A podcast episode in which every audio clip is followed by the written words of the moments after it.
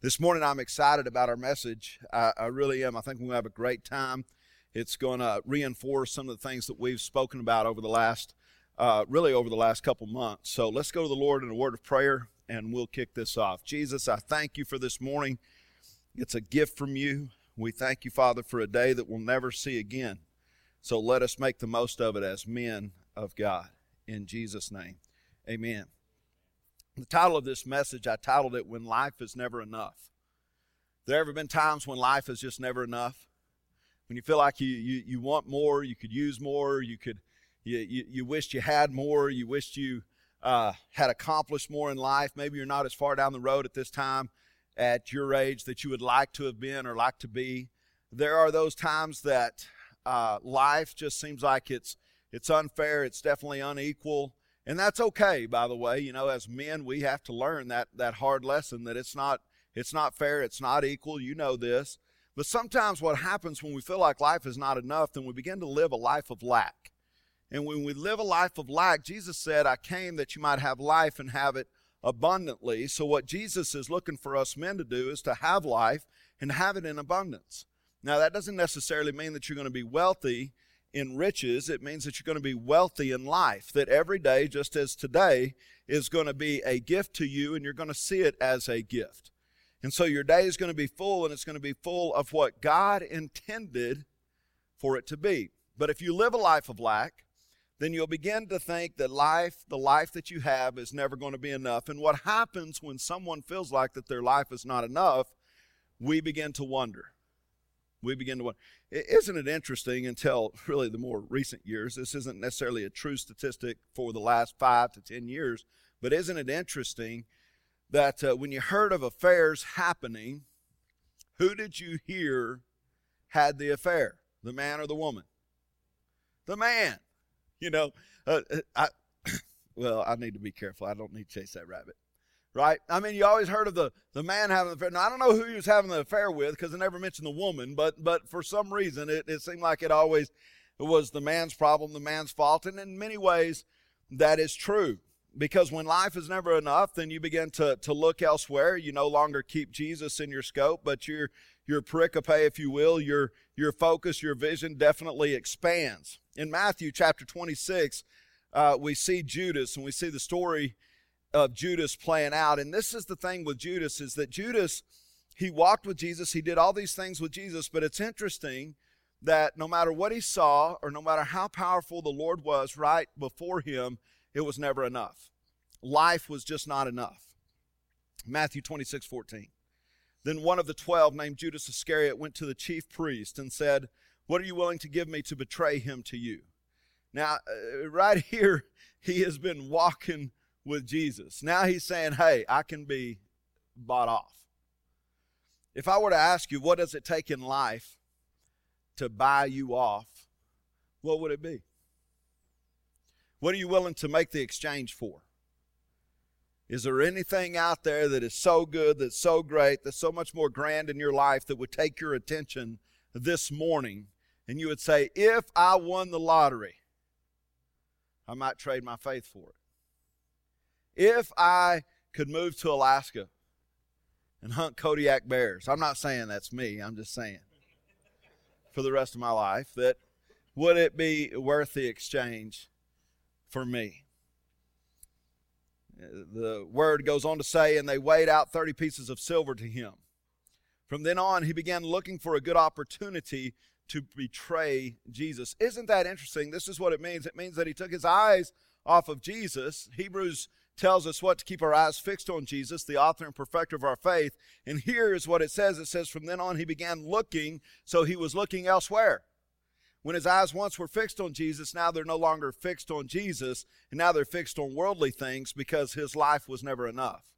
And as he looked at worldly things, then look what happens. He begins to say, I'm willing to betray my Jesus for whatever this life can give me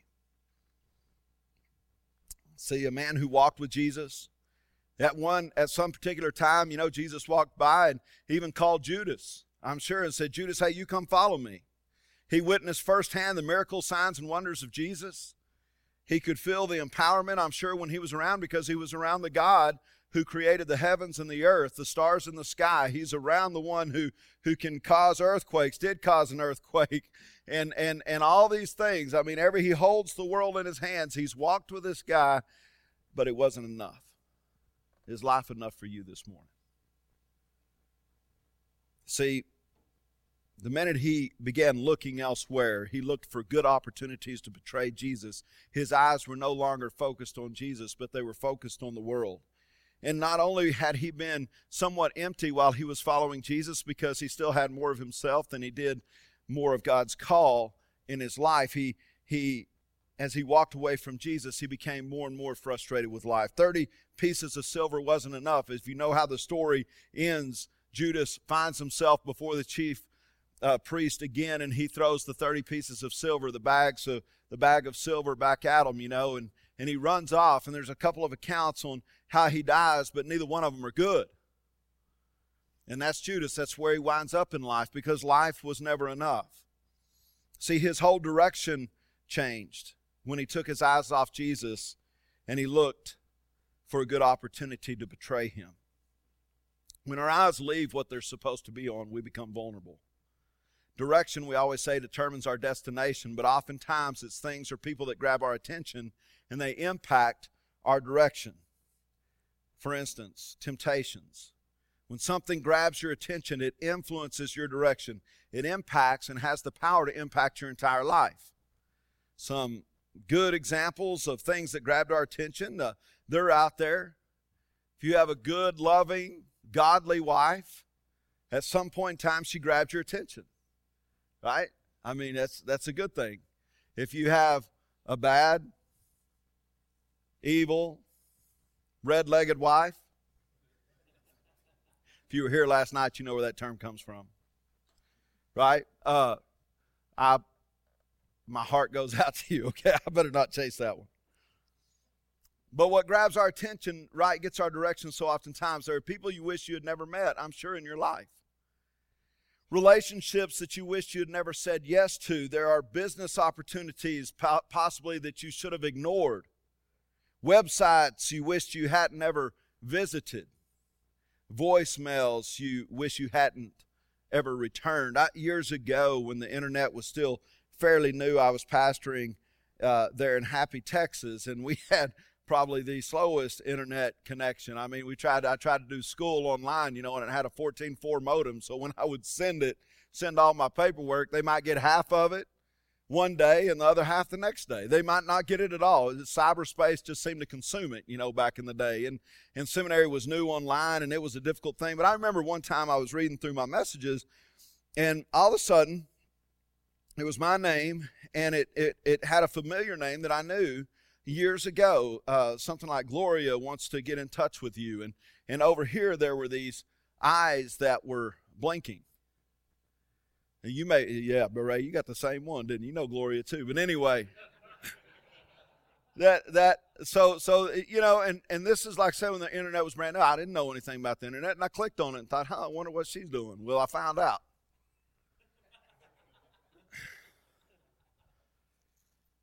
And, and we wish those things in life wouldn't happen. We wish that we would never see. Now, fortunately, she came up partial at a time. You know, it was back when the screens used to come up this way, you know. And anyway, you don't need to go down that road, Curtis. Uh, but there are things that grab our attention that have the possibility or the potential to try to convince us that what we have in life is not enough. On every path that that leads to disaster, you know, the reason we choose those paths is because we're always, there's always something trying to get our attention. There's something attractive. There, there might be something emotionally engaging in those paths. And that attention tends to influence our direction. And if we're not careful, if men, if we are not men of forethought, but we're simply men of afterthought, then we become very vulnerable, and the afterthought can win the direction that we're going in. That's how we got to choose to be proactive, not reactive. See, not only are the things that grab our attention, there are things out there that grab our attention, but there are things we choose to pay attention to. Now, listen, I'm going, to, show you a couple of differences in a couple of sentences here, real quick. When something grabs our attention, it's all about our emotion. When something grabs our attention, it's all about our emotion. When we pay attention to something, it's all about our intentionality. Probably should have done overheads for this one, but I finished it up late. Okay, I'll, I'll read that again. When something grabs our attention, it's all about our emotion.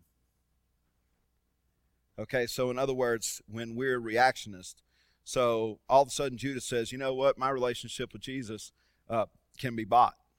If somebody will pay me a little more. And I don't know how you, you know, we are bought with a price, and that price is definitely the entire amount of blood that Jesus had in his body. I don't know what would be worth more than that, but Judas decided 30 pieces of silver at some point in time because his life was not enough. When something grabs our attention, it's all about our emotion. But when we pay attention to something, it's all about our intentionality.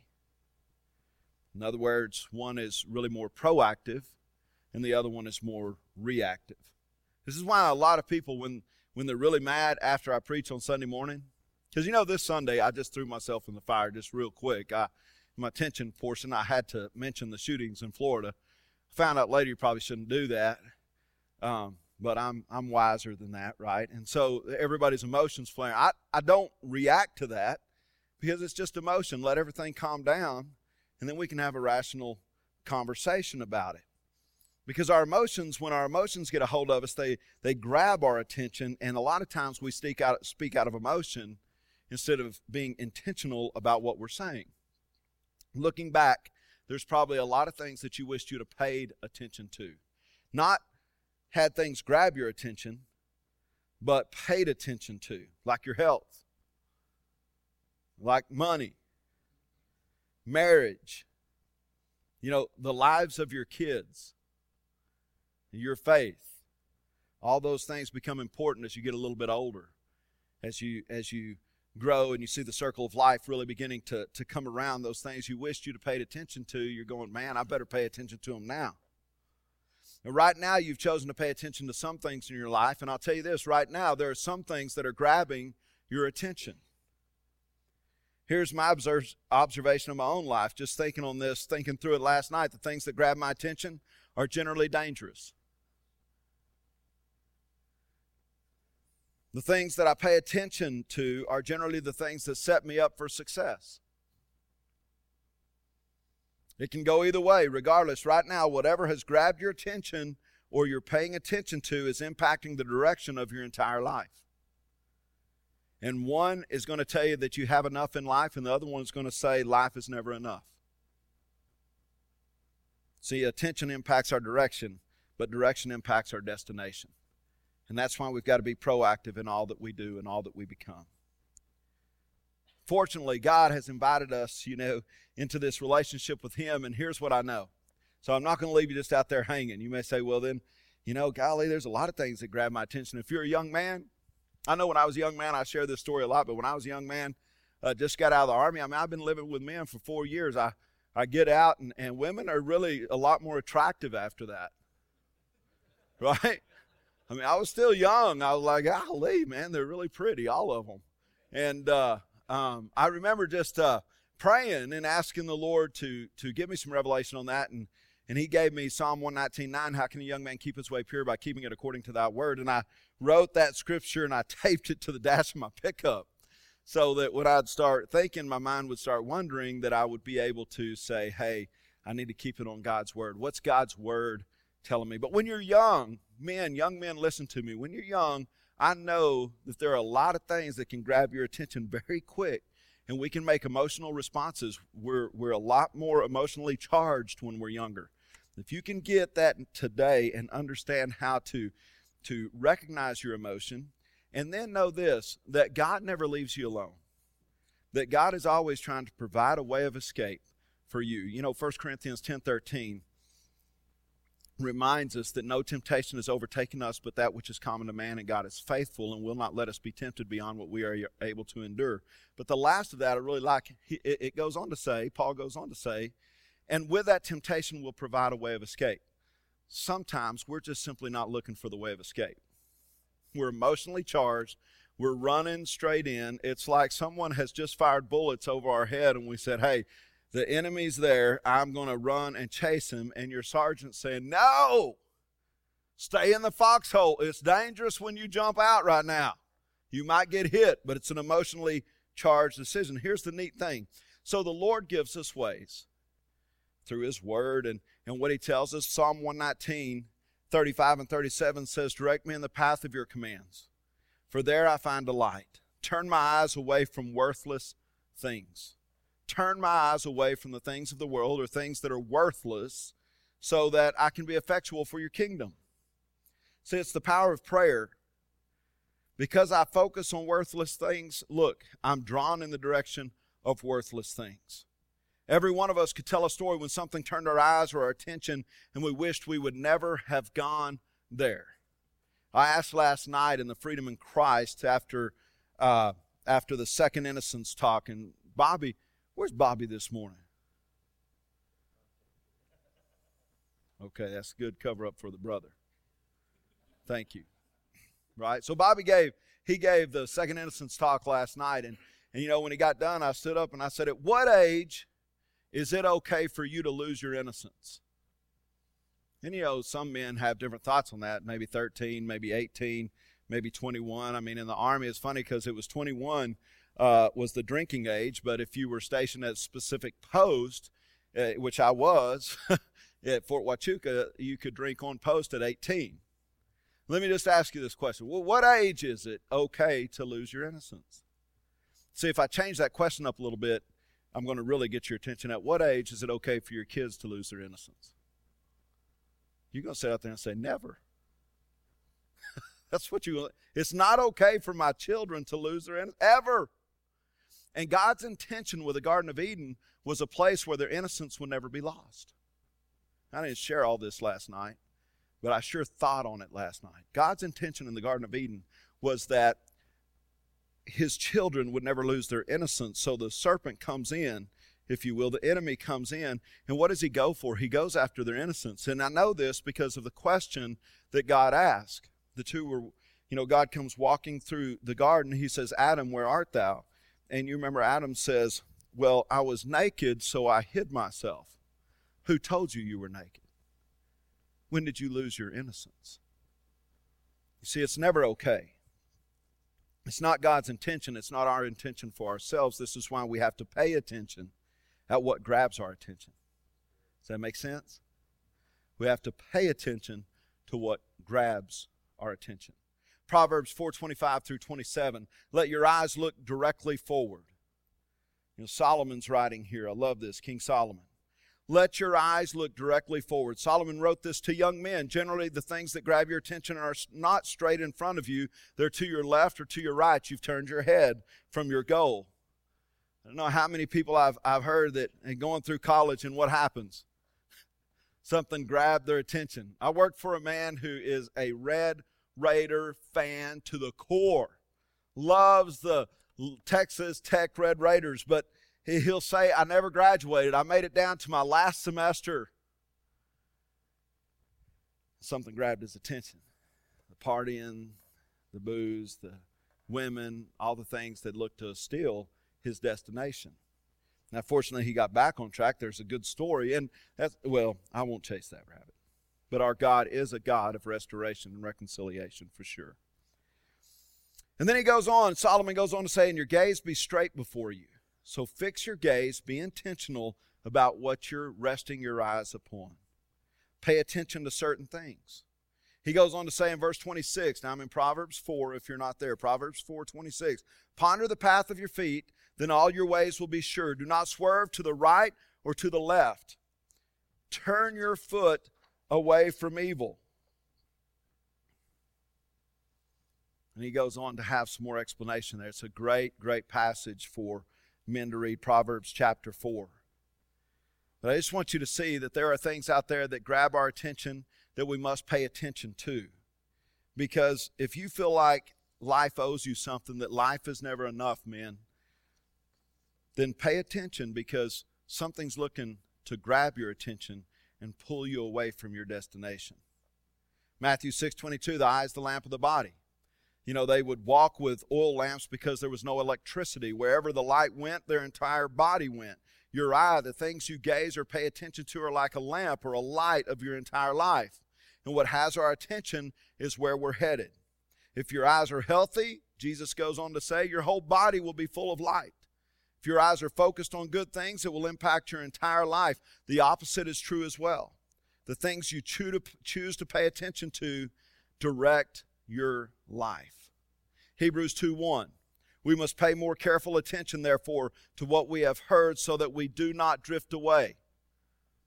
Perfect scripture for this morning's message, men. Hebrews 2 1. We must pay more attention to what we have heard so that we do not drift away. There was another man in Scripture that drifted, that drifted away.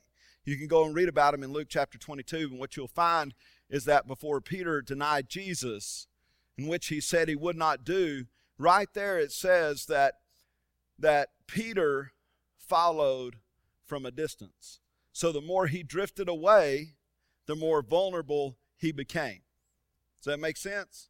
So things that grab our attention oftentimes cause us to drift further away, and there is no doubt that we become more vulnerable, not only to temptation, but to missing our mark that God intended us to hit in this life. So I would ask you this morning what's got your attention? Are you paying attention? Men, are we paying attention with our time spent with Jesus? Maybe you used to spend more time with God, but something has grabbed your attention, has grabbed your time. What about your marriage this morning, man? Are you paying attention to your marriage, or is your marriage on autopilot this morning? That's easy for me to do. Hey, I hadn't seen my kid. I'm pretty sure I hadn't seen my kids in two days. Sunday, I was up here from early in the morning all the way. Never moved my vehicle. Yesterday, never moved my vehicle. From 8:20 till what 10, 9:30 last night. Brett and I finished cleaning up. Never moved it for lunch. I get it. If we're not careful, if we don't pay attention to what we're doing, we'll live life on autopilot. This is my life. This is my call. And I can sometimes forget the season I'm in as far as raising kids and the busyness of my wife with four children. See, this, this may be an escape, but I won't go down that road. Let's talk about your problems and not mine. Anyway, are you paying attention to your health this morning?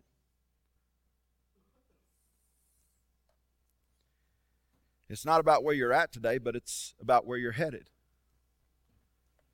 You know, I, I had an aunt and uncle come in last week to see my dad. He was in the hospital, and uh, this uncle is quite a bit younger than my dad. It's his brother, and I mean, he's really big old stout, big guy. He's a man's man. He he came in. He had one of those. Uh, uh, thank you, thank you, Brett. Beanies. I wanted to say toboggan, and I know that that term's out now. You can't say toboggan people think they don't even know what that term is. Anyway, he had a beanie on, all right, a black beanie, and he had it propped up like Rocky, you know, on one side, and it was going down this way. Kind of looked like a beret, not this beret, but it looked like a beret.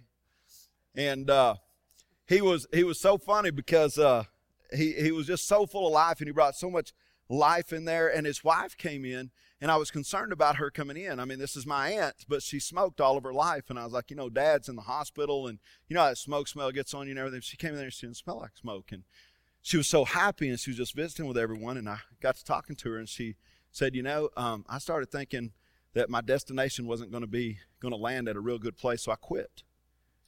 And my whole life, I, I've known her. It just, I said, how'd you quit? She said, I just quit. I don't know how she did it, guys, but she started paying attention right to her health. I'm not after you if you're smoking, but pay attention. Relationships. We've got to pay attention to our relationships this morning, man.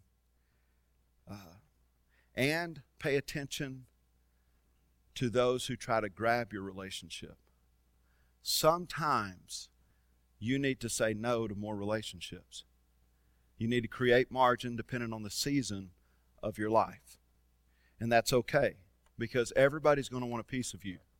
That's just that's just how it works. And and look, the brighter the light of Christ shines in you, and the, the clearer your eyes are as you follow him, it's attractive. And men are, are needing direction Uh, women are needing direction. This world is needing direction, and they see someone focused and heading for a destination. And what you'll find out, man, I got this guy now that's talking to me, and this guy calls. Now this guy's getting mad because I don't have time to go to lunch with him, and da da da da da da. I mean, it's a pastor's life, really. But I will tell you that you've got to sometimes say no to more relationships and create margin for the season you're in. If your marriage is season, if your marriage is suffering, it's time to create that margin. Start saying no to some things and start saying yes to her.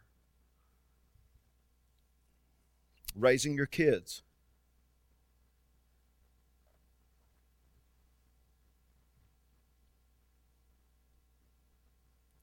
It's tough. You know, I told you last year, I walked by my son's room early in the morning.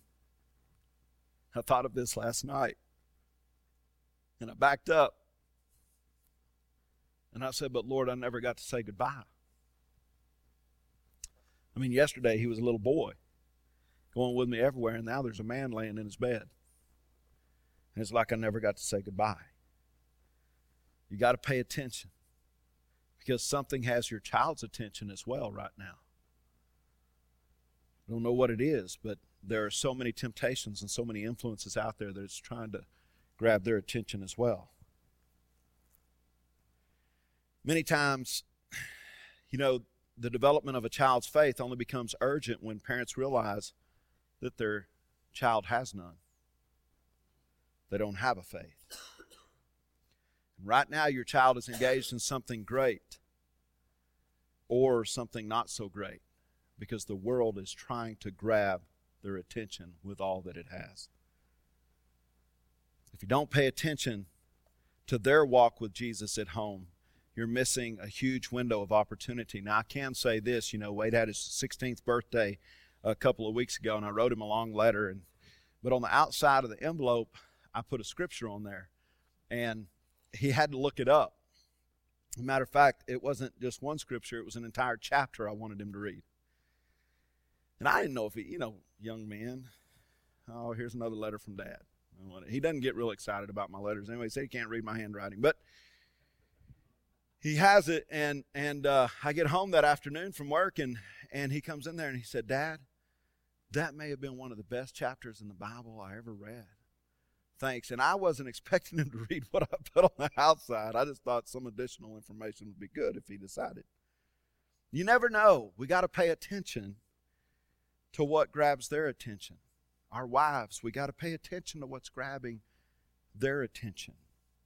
Our friends our closest people that God has put us with, we need to pay attention to what's grabbing their attention. Men, when we begin to pay attention, then here's the cool thing that happens life is always enough. And you want more of it because we're walking in the abundance of life.